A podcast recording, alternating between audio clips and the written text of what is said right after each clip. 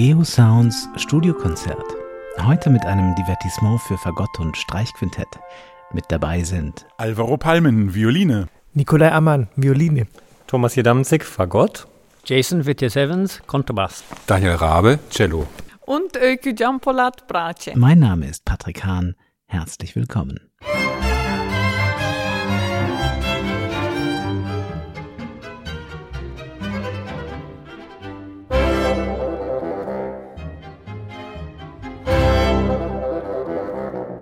Weihnachten steht vor der Tür und wir möchten ihn mit unserem Studiokonzert in den dunkelsten Stunden des Jahres 2021 ein wenig Aufheiterung zukommen lassen.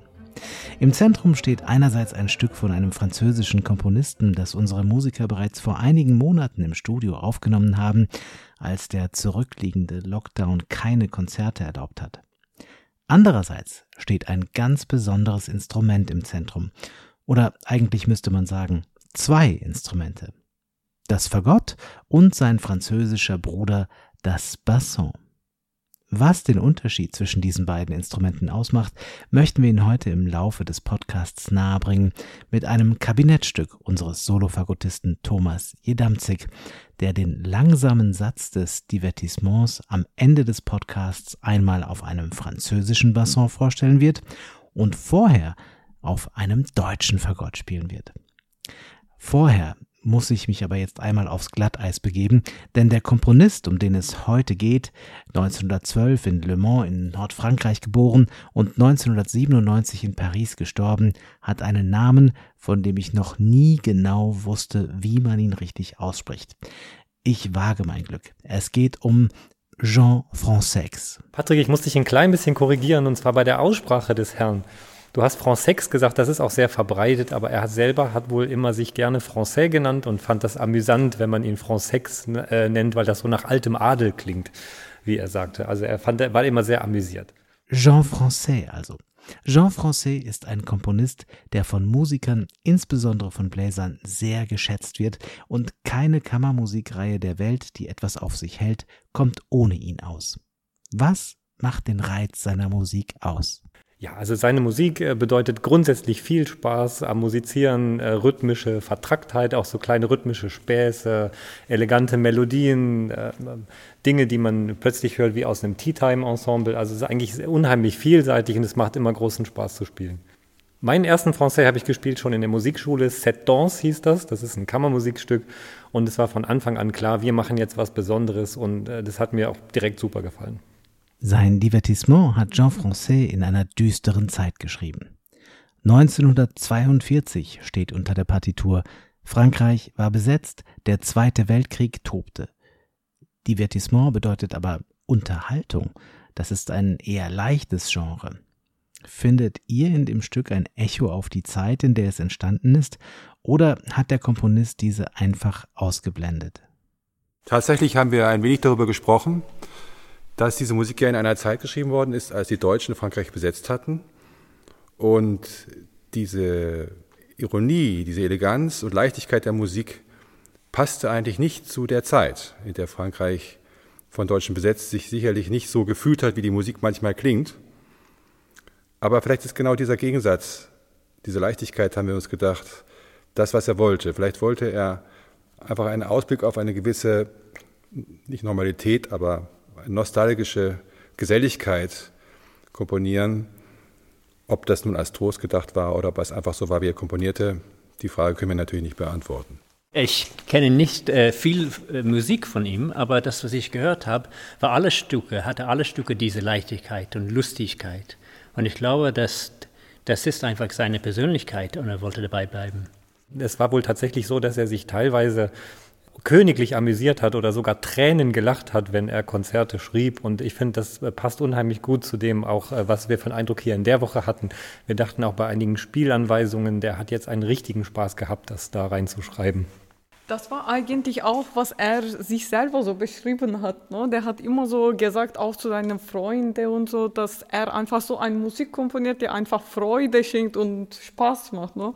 Und das haben wir auch in den Proben ganz viel erfahren, dass wir miteinander immer so ein bisschen, hey, hat er das richtig so gemeint oder ist das ein Fehler? Also das war richtig, wir haben gedacht, dass der macht irgendwie so kleine Witze mit uns, auch mit uns Musikern so. Also wir müssen ganz, uns, ganz viel miteinander so ein bisschen kommunizieren über seine so Kleinigkeiten, so kleine Witze. Aber das hat insgesamt super Spaß gemacht auch.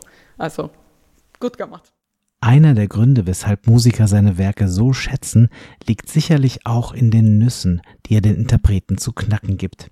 Oder den gelehrten Spielen, die er treibt. Also wir hatten des Öfteren äh, die Frage, was hast denn du da stehen? Und das passte irgendwie nicht so ganz in die Logik äh, hinein, was in der Partitur so vorgegeben wurde. Das Hauptmotiv, wenn man die eine Tonreihenfolge äh, sieht, ein Thema aus dem Sacre du Printemps ist, was er, welches er verarbeitet in allen möglichen Variationen, nämlich das, was das Horn solo spielt. Und das kommt also in allen, in allen Facetten vor, in langsam und in schnell und als Hauptthema, Hauptmotiv.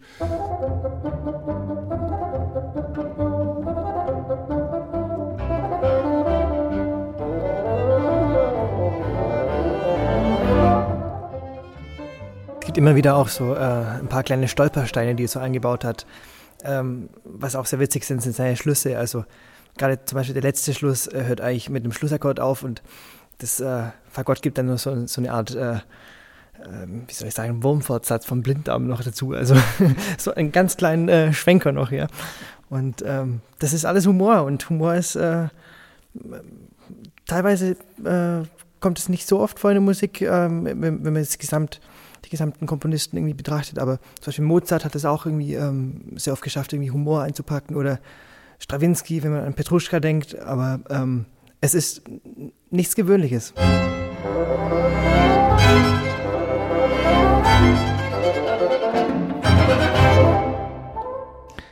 Aber auch den Assoziationen bietet Jean Francais genügend Raum ich komme aus der Türkei und ich fand plötzlich so, ich bin im Strand in meinem Heimat, so plötzlich so kleine, so orientalische Melodien hat er auch ganz oft benutzt. Das hört man schon ganz klar in die Geigenstimme.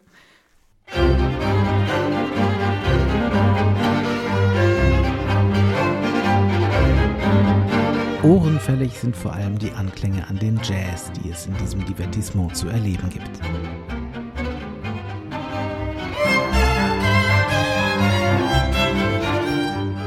Letzten Satz noch ein äh, sehr schönes Thema in der ersten Geige, was für mich die jazzigste Stelle überhaupt ist.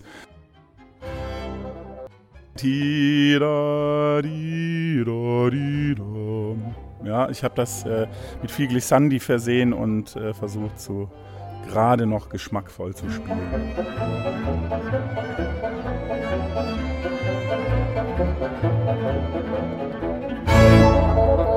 Dass äh, er ja auch Kontakt zu dieser Gruppe des Six hatte, wo auch äh, Francis Poulenc äh, beteiligt war. Mit ihm war er übrigens sehr befreundet, auch mit Poulenc. Die haben sich Partituren hin und her geschickt zum An zur Ansicht. Und ähm, es war ja auch eine Sache, tatsächlich diese Musikstile auch mit reinzubringen, also tatsächlich auch den Jazz speziell mit reinzubringen in die Musik und ein bisschen die, äh, die Abkehr vom Wagnerianischen, äh, von der, von der Romantik. Das wurde ja da ähm, allgemein ein bisschen abgelehnt in dieser Gruppe und äh, ja, eben solche Stile mit, mit reinzubringen, Alltagsgeräusche, äh, quasi Straßengeräusche teilweise mit zu vertonen und da würde das ja gut reinpassen. Unter den Holzblasinstrumenten ist das Fagott ein Charakterdarsteller, der häufig auch mit Komik in Verbindung gebracht wird. Ein Vorurteil? Also ich muss sagen, äh, natürlich hat das Fagott sehr viele Farben und die ist auf jeden Fall auch drauf und die lässt sich auch sehr schön natürlich damit darstellen. Aber ich finde natürlich, dass es auch noch sehr viele ganz andere Seiten hat und auch ein sehr lyrisches Instrument ist und ähm, würde ich gar nicht sagen, dass das jetzt äh, Fagott per se so einfach ein, ein, ein, komisches Instrument ist. Aber diese Farbe ist definitiv drauf und äh, wurde ja auch viel so verwendet auf jeden Fall. Freuen Sie sich auf das Divertissement von Jean Francais mit den Musikern Alvaro Palmen, Nikolai Amann Euky Janpolat, Daniel Rabe und Jason Wittiers Evans. Den Fagottpart übernimmt Thomas Jidamzik. Im Anschluss an das knapp zehnminütige Stück sprechen wir weiter über die Unterschiede zwischen französischem Basson und deutschem Fagott und stellen Ihnen den wunderschönen langsamen Satz dieses Divertissements noch einmal in einer zweiten Aufnahme vor.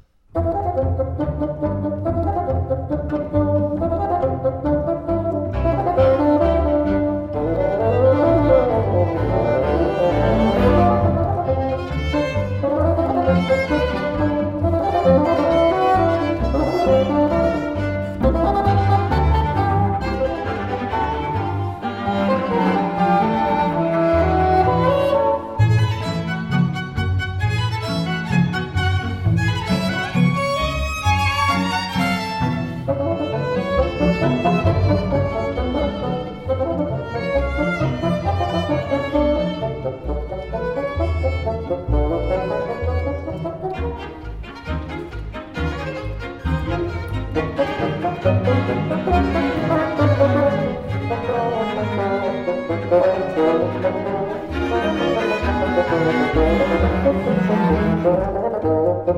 you.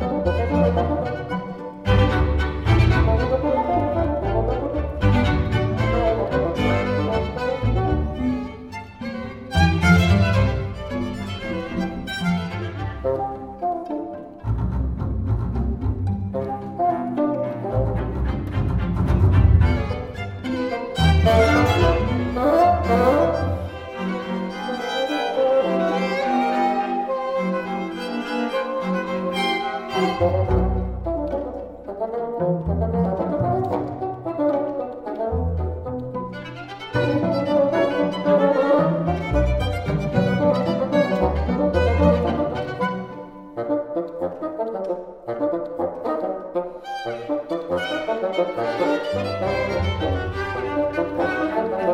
you.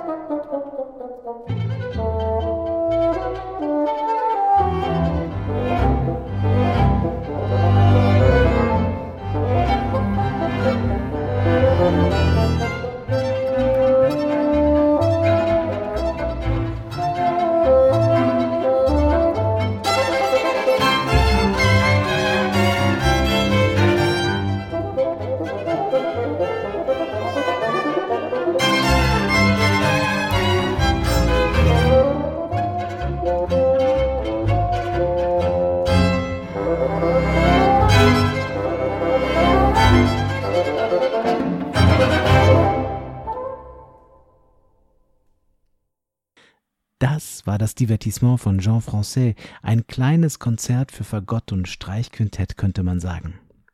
Das Fagott ist ein Instrument, für das schon in der Barockzeit zahlreiche Konzerte geschrieben worden sind.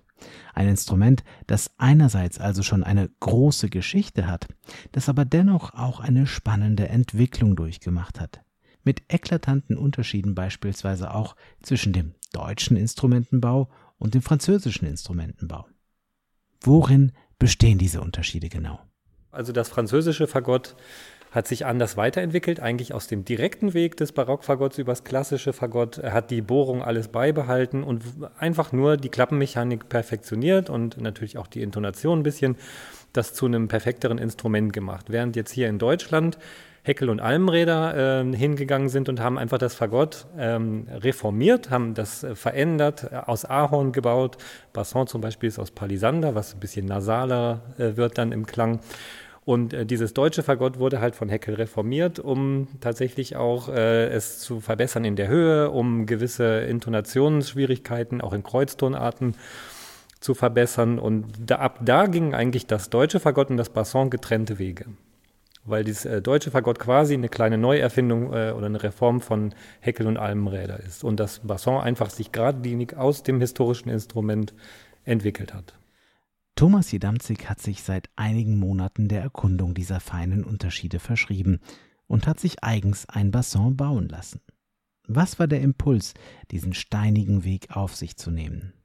Ja, mein Impuls war tatsächlich mal äh, dem auf den Grund zu gehen, was die Komponisten sich tatsächlich mit ihrer Musik genau an Klang vorgestellt haben und äh, speziell natürlich bei denen, die in dieser Tradition des Basson beheimatet sind, also Poulenc, Français, zum Beispiel Berlioz auch, ähm, und mal zu hören, wie das klingt und ob das sich anders spielt. Und ich muss sagen, das war schon sehr, äh, ja, ein Schlüsselerlebnis, kann man sagen.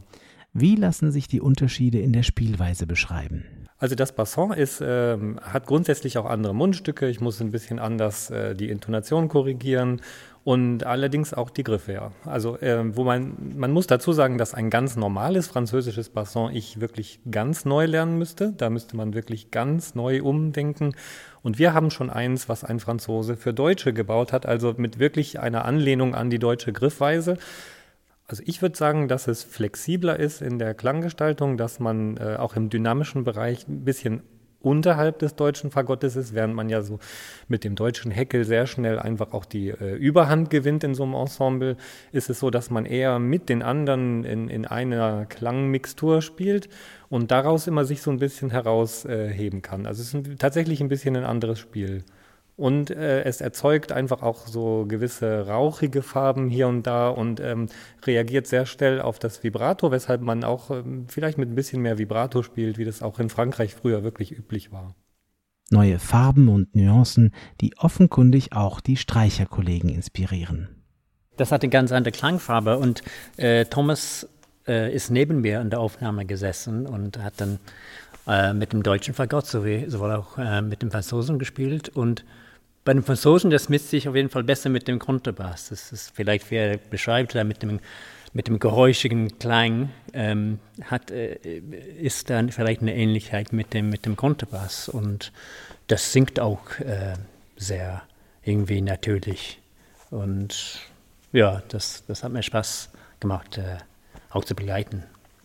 Also so die Grundfarbe äh, von dem Basson irgendwie hat für mich irgendwas Nostalgisches. Also es kommen dann automatisch solche Bilder irgendwie, dass man, gerade im zweiten Satz, der sich natürlich auch äh, sehr dafür anbietet, äh, dass man im Cabrio irgendwie durch irgendwelche Weiten fährt und ähm, ist auf jeden Fall was sehr Inspirierendes. Zum Abschluss des heutigen Podcasts also noch einmal der langsame Satz des Divertissements von Jean Francais von Thomas Jedamzig gespielt auf einem Basson französischen Stils.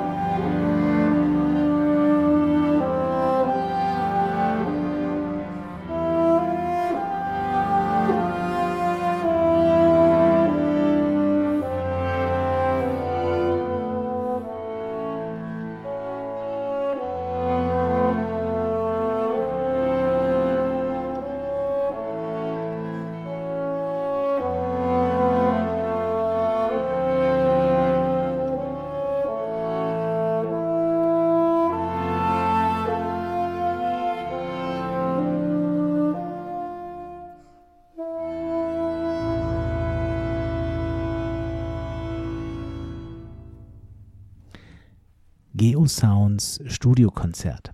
Das war der heutige Podcast. Es spielten Alvaro Palmen, Nikolai Ammann, Eukü Janpolat, Daniel Rabe und Jason Wittiers Evans. Den Fagottpart übernahm Thomas Hidamzig. Die Musikaufnahme leitete Stefan Kahen. Mein Name ist Patrick Hahn. Vielen Dank fürs Zuhören. Bleiben Sie gesund.